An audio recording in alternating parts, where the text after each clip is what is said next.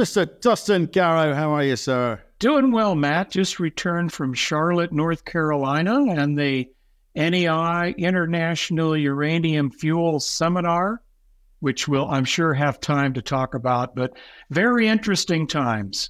I do. Interesting time. Well, let's let's talk about the mood of the nation. I think everyone's super excited. Uranium is definitely bucking the trend in terms of the equities uh, market. We've got lots of generalists and uh, funds kind of coming to the table trying to find out what all the fuss is about. Uh, so yeah, very very exciting times. Um, but like I'm excited about what the conversations were in the corridors um, and even on stage at Charlotte. So, w- what can you tell us? Well, first of all, the the conference. Uh, you know, over the years, I've noticed each one has its own character, and uh, you know, this year WNA was a significant gathering, seven eight hundred participants, and the the market report coming out. A lot of talk about what does it take to expand Western supplies. Uh, the NEIs tends to be a bit smaller. There were only a couple hundred participants, but it's heavily U.S. utilities, of course. So you know, only two were in London, but virtually all of them uh, attended the Charlotte uh, conference. So again, it tends to be a bit more U.S. centric. And the other thing is the format. The NEI now has uh, presentations in the morning, and then the afternoon is uh, available for networking. And believe me, that was the theme. And it was literally 30 minute uh, meetings face to face. And people were scurrying around to various meeting rooms and places in the lobby.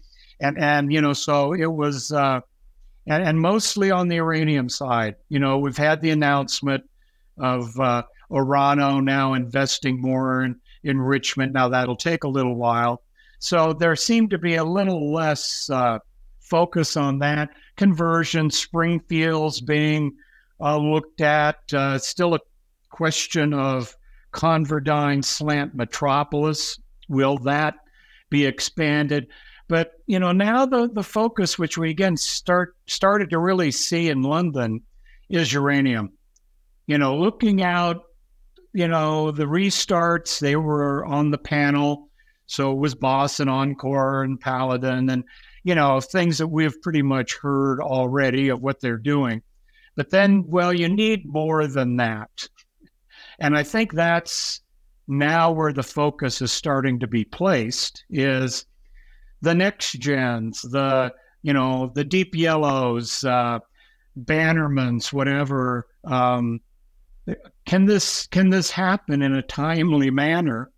And you know, what does it take to, uh, financially, uh, the the management, the personnel, things we've talked about in the past, which is now becoming more of a reality than a theoretical discussion on, gee, can this guy or that guy meet those targets? And uh, so it's so it's interesting. The and the utilities the other thing that I've noticed, just as an aside, but I think it's interesting, in the past, they always tried to match their requirements with the term contract volumes. So there was a, you know, I need something in year X, but I'm covered up until that point. There seems to be a little less of that. In other words, what is available, and I may have to be more flexible on the contracts I consider, and I may buy a little early, uh, you know, or, or however it might work out. So, you know, the the, the procurement strategies are are I think evolving based on the market. You know, and again, a big part of it again, as we've talked, is due diligence.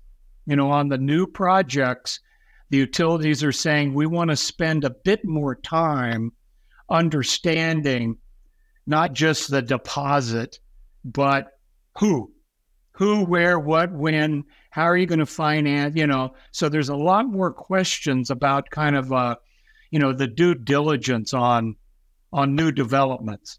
Still, uh, hesitancy over the Kazakh expansion plans. You know, the the the new big project, Budenovskoye.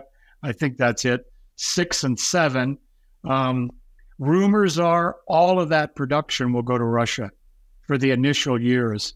So then the other message is, you know, be ready for the Russians of the Chinese to take even bigger roles in Kazakhstan. Apparently, there's another big Chinese contract under negotiation. I mean, I had one person who's very knowledgeable about Kazakhstan say, assume any available uranium goes to one of those two programs going forward.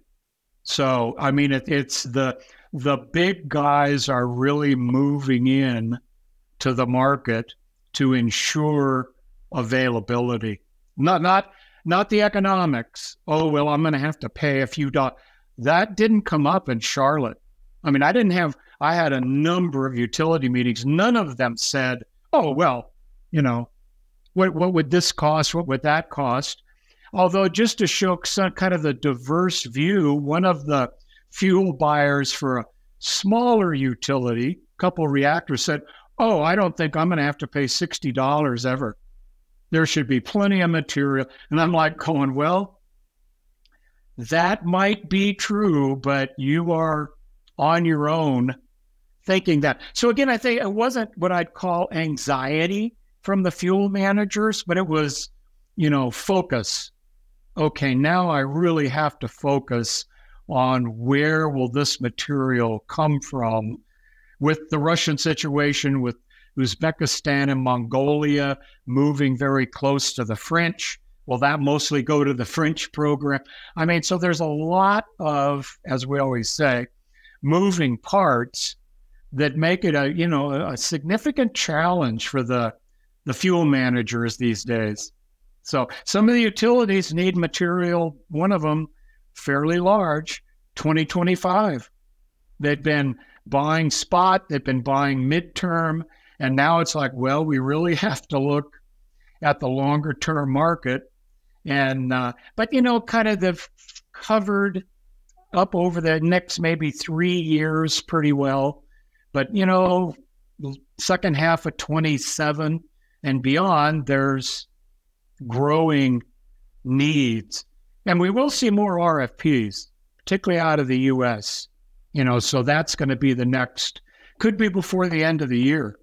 So I think they they probably the message they were being given is things need to start moving soon in order to have more uh, diversification of supply before the end of the decade. So Exciting. Well, I'm excited and terrified in equal measure. I'm excited as an investor because the the, the Chinese, Russia, uh, Kazakh, Uzbek uh, situation is says, well, that's all going to go east. I'm now looking to the Western public limited companies uh, and thinking, well, who here can take advantage um, of that? So, despite us sort of moving from a buyer's market slowly, inevitably towards a seller's market, there are sellers and there are sellers. And it comes back to your point on due diligence who can and who can't, who's going to talk a good game, who's actually going to deliver. So the utility, uh, the buyers of the utilities, what exactly are they looking for? They're not going to rely on the company saying, "Oh, don't worry about it. We'll be fine. We'll get there." What, what, how do they assess something like that? How do they, before they sign a term contract, what do they look? Well, I think that, you know, first of all, they don't have the capabilities in house to really do it. Now, you know, a couple of decades ago, Florida Power and Light, they had geologists on, in their fuel group. Same with Arizona Public Service and a number of them. But that's all gone away when they moved away from investing in uh, uranium exploration or production.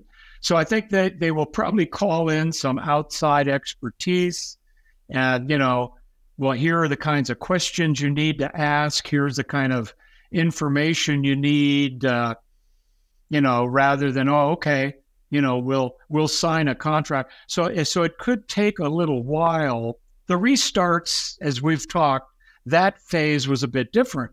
These are projects that had been built and operated and then put on care and maintenance. So, you know, you kind of have a better feel for what you may be con- who you're contracting with. But again, the new developments, they're looking, it, it came up on every meeting security of supply and diversification. You know, they're really back on that kind of a focus. So, you know, they've got to be comfortable. Now, as you say, as the market is transitioning more to a seller's environment, you may not be able to take too long doing that. You know, you're not going to take a year to evaluate, you know, four or five development projects because the market could change that quickly. I think, you know, you may be aware the Koreans are out. It's become public information for over a million pounds a year starting in 2026. And historically, they've liked to dictate virtually all the terms. And then if you took exception, you were eliminated. So, I mean, they took a very hard line buyer approach. Now they're saying, well, you know, we really don't want to see floors above 58 was the number, nor ceilings above 90. So that collar that you know, we've seen being moved up is now kind of the, the top number I'm hearing uh, offers with triple digits. So, so again, the market is really in the transition. And again, if you're, we've talked about it. If you're a supplier, how much do you buy off on now? Do you say, oh, well, I want to commit 80% of my first five, five year, whatever it is? Or you go, well, wait a minute, you know, two, three months from now, that $62, which I think is doesn't represent a lot of material, could be 75. So I think it's a uh, it's a tricky period for everybody, both on the buy and sell side. So for, for, for sure, and I guess what I'm trying to get into is the is the buying psychology here, because it's it's kind of like um, airline uh, carriers.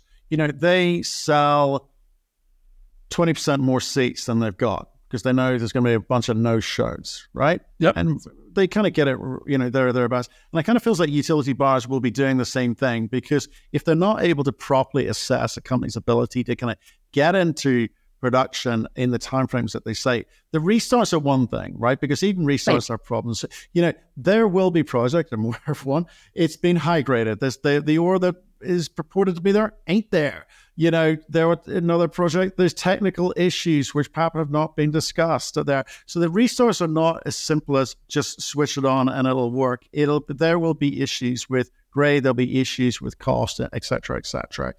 The new developers, you know, you mentioned a few, a few the Banners of this world. You know, it, it ain't all smooth sailing. It will have a few hiccups along the way, and it will have a few delays along the way. But it, it will it will get there.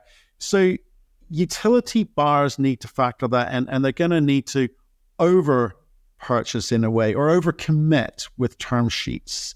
So, not all companies getting term sheets signed, which will help obviously fundraising, necessarily will um, be able to deliver. And I think that's my concern. And so, as an investor, I'm looking right, who do I bet in? I need to feel confident about the management team. I need to feel confident about the asset. I need to feel confident about the timing and the economics clearly utilities must be thinking the same way. Is it, would that be true? Oh, absolutely. And and the question is, as you pointed out earlier, is where what's the source of their information to make that final decision?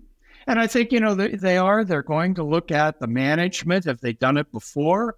Where where is the project located? What about the regulatory environment? You know, are we going to have geopolitical risks? you know, uh, what I heard on Niger. You know, one producer is saying, "Yeah, things are still moving ahead, oh, kind of okay," and we're, and another one said it's the country's quote shut down, and nothing's going on. So, you know, it's really kind of hard to assess that, but but there's a concept the utilities have used for years called total evaluated cost. And they look not only at the economics, in other words, well, we've got some price forecasts or we've got a defined price or whatever, but they try to look at the risk profile. I mean, 30 years ago, I was doing consulting for some utilities on that.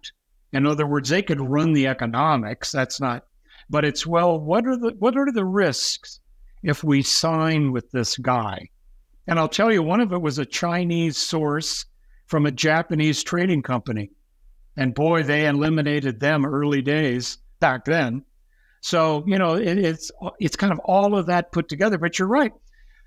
Um, the other thing is flexibility. You know, for years and years, you'd give 20, 15 to 20% annual quantity flexibilities.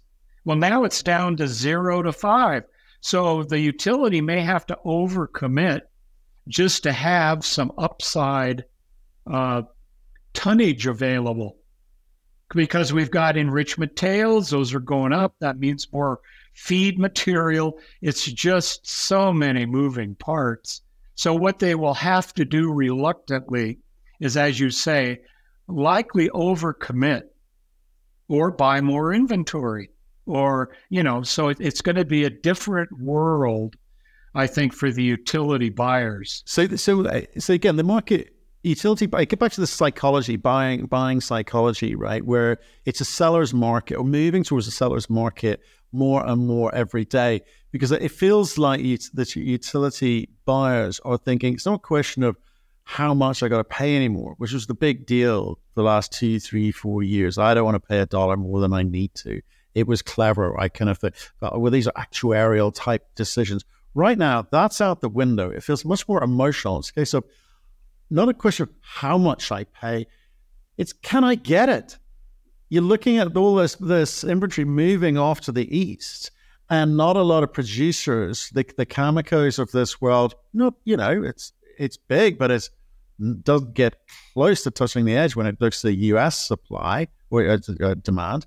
So therefore, where is it coming from? So will I be able to get my hands on it? So that buying frenzy type behavior then changes perhaps the economics somewhat. I mean, and again, how quickly does that move? Are there any clues from the last cycle about how that that that buying mentality changed overnight, or is this a, just a new paradigm we're in at the moment? Well, Matt, as we've uh, discussed, what I'm trying to do is not be walking backwards into the future. That oh well, what happened in the last cycle? What happened when the last price run up?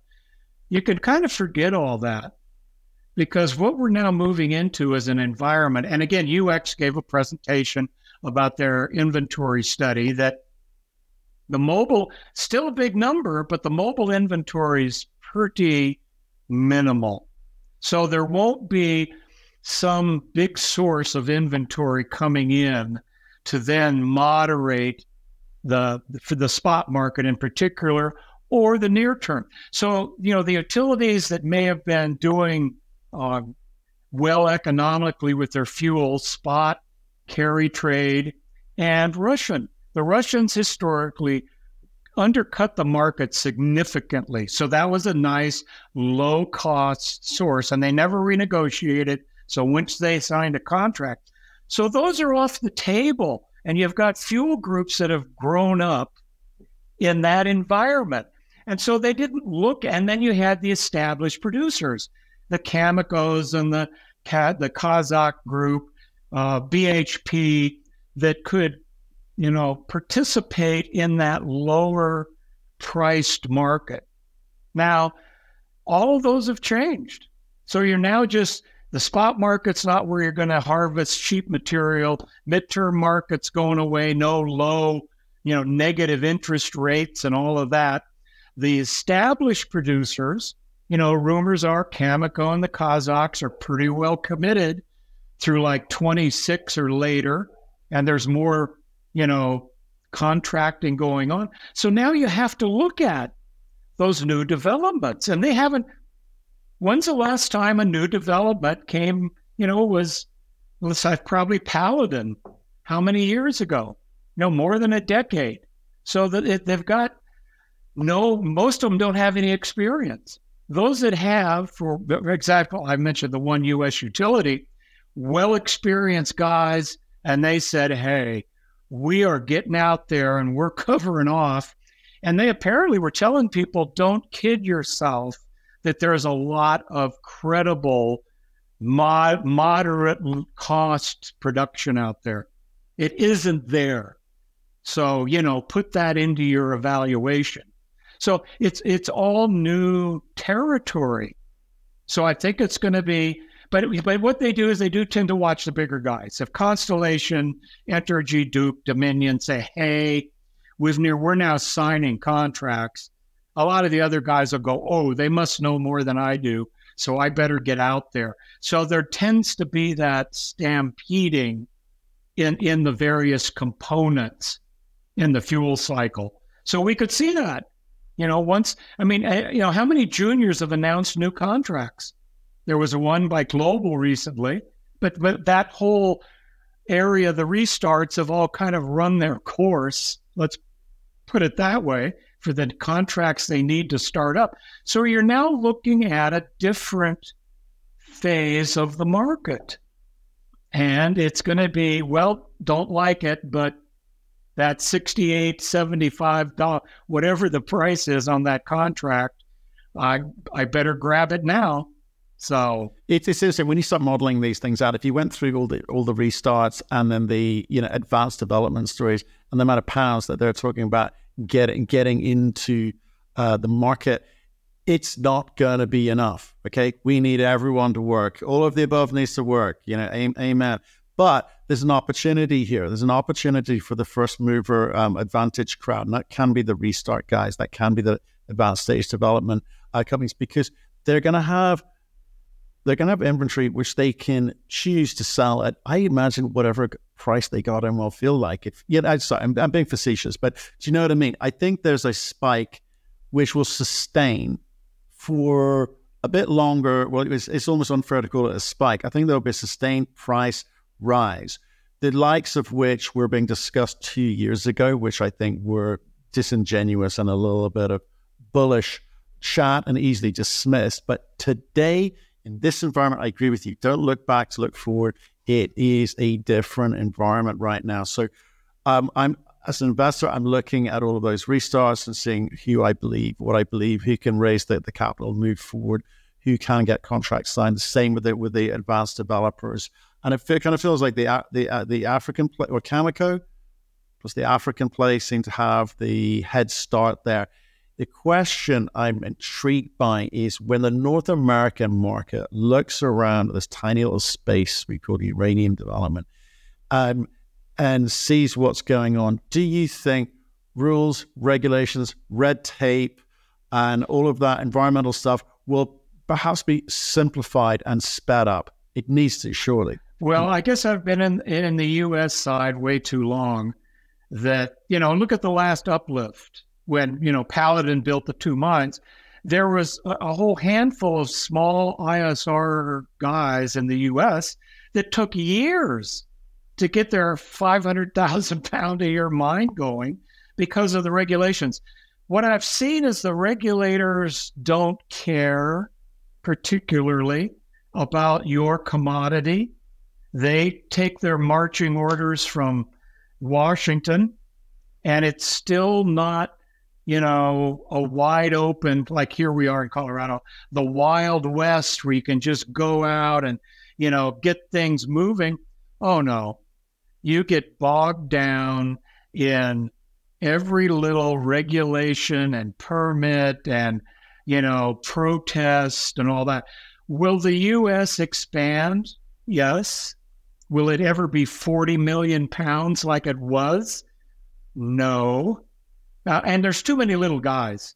Somebody's got to consolidate. You've got, you know, working with Deep Yellow, you know, we recognize there you need to produce maybe five to 10 million pounds a year to be a, a noticeable actor in the industry, um, you know, from a diversified sources and all that. If you're producing a million pounds, you're just kind of, you know, you've got all the costs, all the administration, and then you've got the regulations and and you know the administration could change coming up. And what does that do? You know if it's trump again trump 2.0 maybe a little less on the regulatory side but it's temporary. So i think that you know the miners here certainly and the oil and gas guys know any change could be temporary. It's just like the us now the government putting funding into the fuel cycle. Well how long does that last? You know, the, the new Speaker of the House, he's like death on budgets and we're not going to pay for this and we don't want that. And, you know, so you go, well, can you really bank on that? And that is why you're saying the need for the long term contracts. That came up again in Charlotte, that as we look forward, that it won't be, as we would say, build it and they will come. No, too much history, too many changes in the market. The customers have to make those commitments then the supply chain will respond. And that was a message 18 months ago in Montreal at the World Nuclear Fuel Market meeting was probably the hardest initial hit on that. And, and they're sticking to it. I mean, it's we're not going to speculatively invest in this industry. No way. But you see that power shift from buyer to seller in the sense that I remember like two years ago, we were talking about, wow, we need 50, 50. Well, not pre COVID, we need 50 bucks. That was the line. Maybe 55. Then COVID comes along and it obviously changes the economics because of inflation and, and, and, and so forth and shutdowns because of COVID, etc. So a whole bunch of new costs associated with that and you you think, well, what's the new number? And then it's it's just increased the whole time. It's gone, you know, up to sixty five, well, maybe seventy five. Oh, the reality is somewhat n- nearer eighty. And you go, I wonder how much of that was out of the the dread of actually trying to get uh, something in, well, funded, built, and into production yeah. in that environment because that's a big capital uh, and, and, and value disruptive, disruptive and dis- destructive phase of any mining company, whatever the commodity. Yes. And what was just a little bit of, I just don't know um, where where I'm going to be able to sell this into. I don't actually know how to maybe even get this thing into production in some cases, like I can tell you. Um, so, but now now it feels like it's well. Actually, I tell you what, I'm feeling a little bit confident here. Even if I could go right now, I don't want it. I don't care anymore that they know my fixed costs. I don't care that they know my AISC, my um, my all-in sustain, my not my all-in, all-in. I don't care anymore because they need me more than I need them at this moment in time. I feel that we're I'm close to actually being able, being able to get another 20 bucks on my contract. So I'm going to just bide my time. Is a little bit of that. It kind of feels like there's a bit of poker going on. Yeah, well, the other thing too is you mentioned the COVID effect and all that for cost inflation. Keep in mind on the supply side, we had the Russian invasion.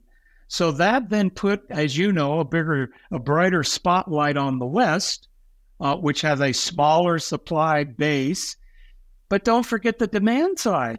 Let's say pre COVID, we weren't looking at tripling nuclear we weren't looking at SMR. Now they've been around, but it was, oh, yeah, you know, 2035 maybe. So there's been a groundswell of fundamental change on the demand side. And, and I do know, or I sense that there are those that are still in the, the school of thought show me. You know, you're talking about doubling nuclear. Show me. Show me the order. Show me the demand show me the SMRs, blah, blah, blah. Well, then that leads you to a different outlook on the, the fuel side. If you go, well, wait a minute, we now have the WNA, we have the International Energy Agency, we have the International Atomic Energy A- Agency, all saying, okay, net zero carbon, guys, we're, we're this is what it takes. You know, the IEA just came out with their latest, and they're saying you've got to more than double the current nuclear by 2050 if you have any chance of addressing the net zero carbon goals. And the other thing are the governments, you know, that are, it, it's not the days of Georgia Power saying we want to build two reactors are gone. It's no, the government, you know, the government in the UK and China, Russia, Emirates, Saudi Arabia, they're the ones that are pushing nuclear now. The change in Korea. So, I mean, it's not just, you know, kind of cost inflation on the supply side, it's this huge increase in demand. Look at what's going on in Eastern Europe. Okay, so we had the big Cameco Ukraine deal, the Bulgarian deal. The word is the Czechs were just out for 4 million pounds a year starting next year. Okay, so you've got that factor.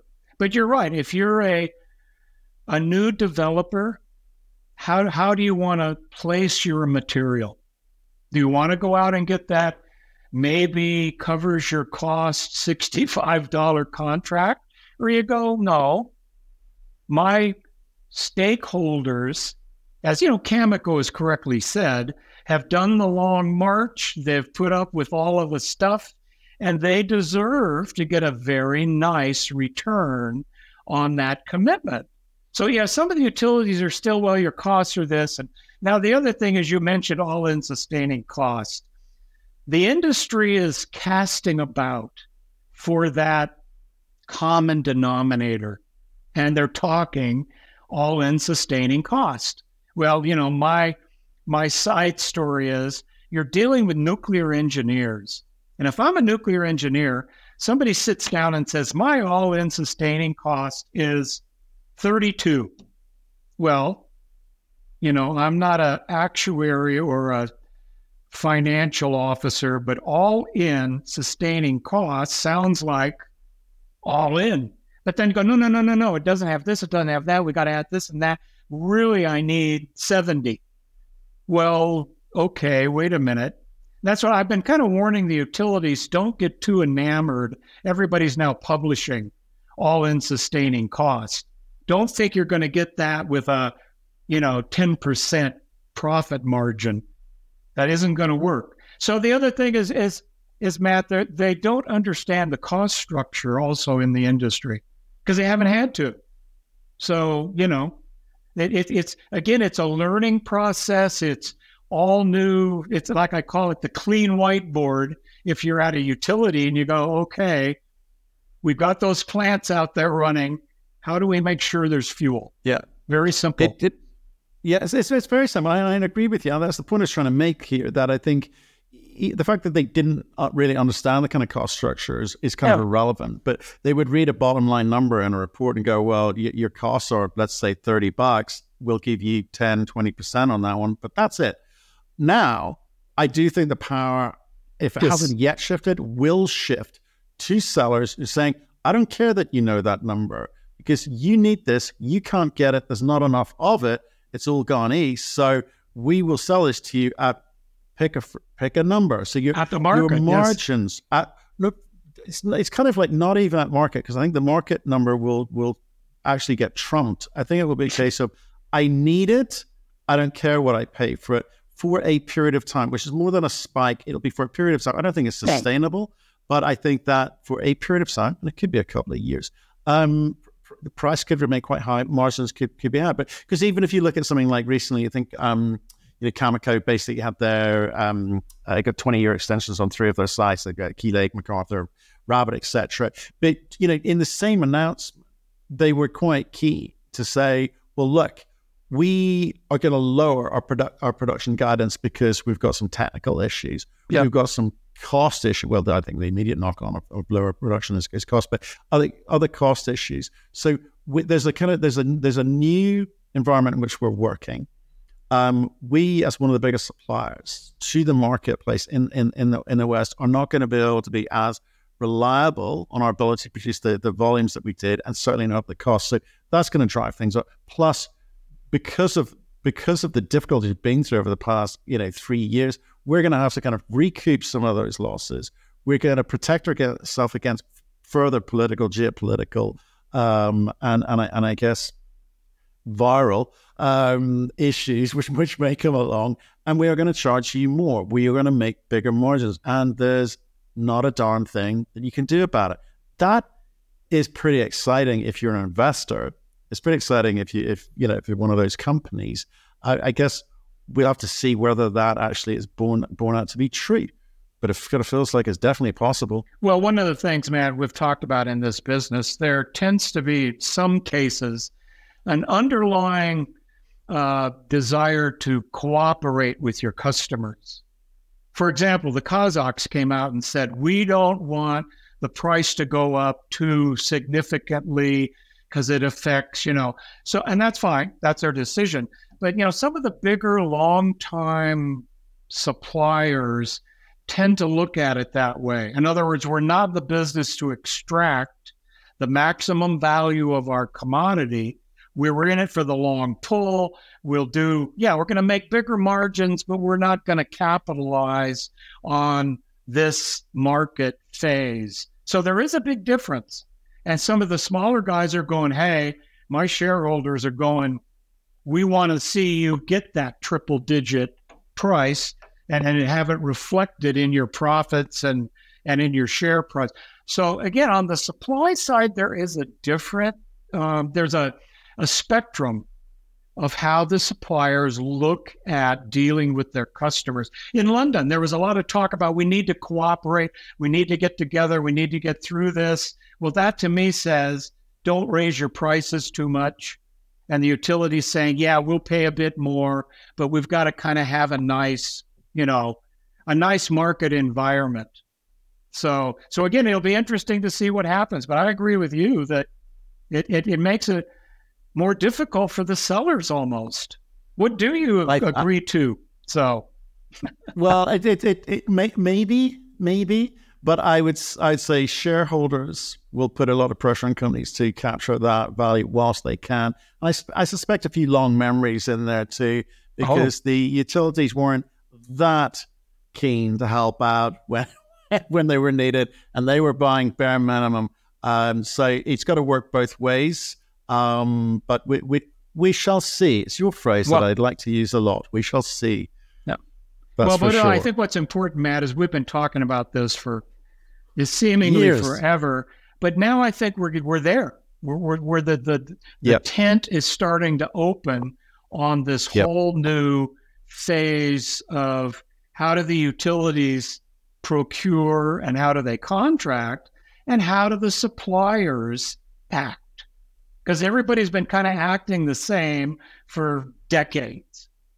But we have, again, fundamental changes of the inventory situation and all of that. I mean, it's whole new set of ground rules. Whole new set of ground rules, whole new set of opportunities. Oh. Uh, it's super, super, super exciting. I, I think the, the, the, the news that you're telling us out of Charlotte is what we've all been waiting to hear. It feels like um, it feels like we, we need to move forward. Um, we will move forward quickly over the next coming months. I think the next six months could be super, super exciting. Um, um so, like, I, I, I, I thank you for your time today. As always, the kind of insight we just can't find anywhere else. Um, so, yeah, it's really, really good, good to catch up with you.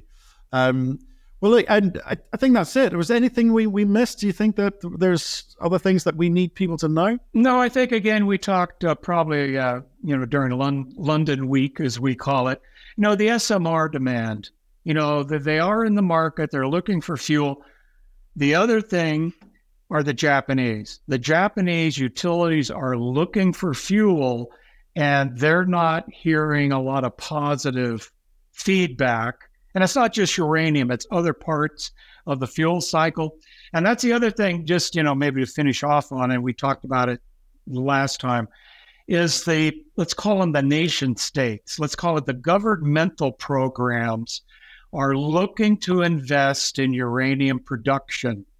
And it's the Russians, the Chinese, the South Koreans, the Japanese, the Indians, the Emirates, the Saudis, and the utilities in the US really hadn't been aware of that. So I was happy to bring it up when I met with them.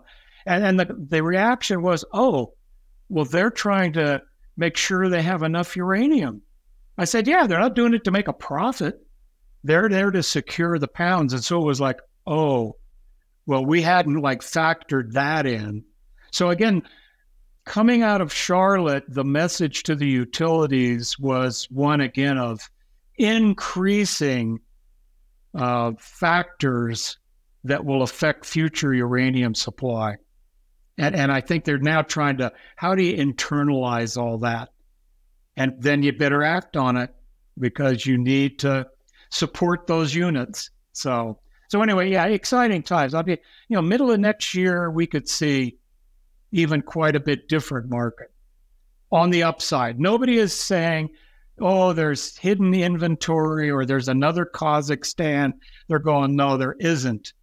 So what does that mean? We'll see. We'll see. There we go. so, okay, we'll, we'll catch you soon. Thanks very much, okay. Dustin, as usual. Anytime, Matt.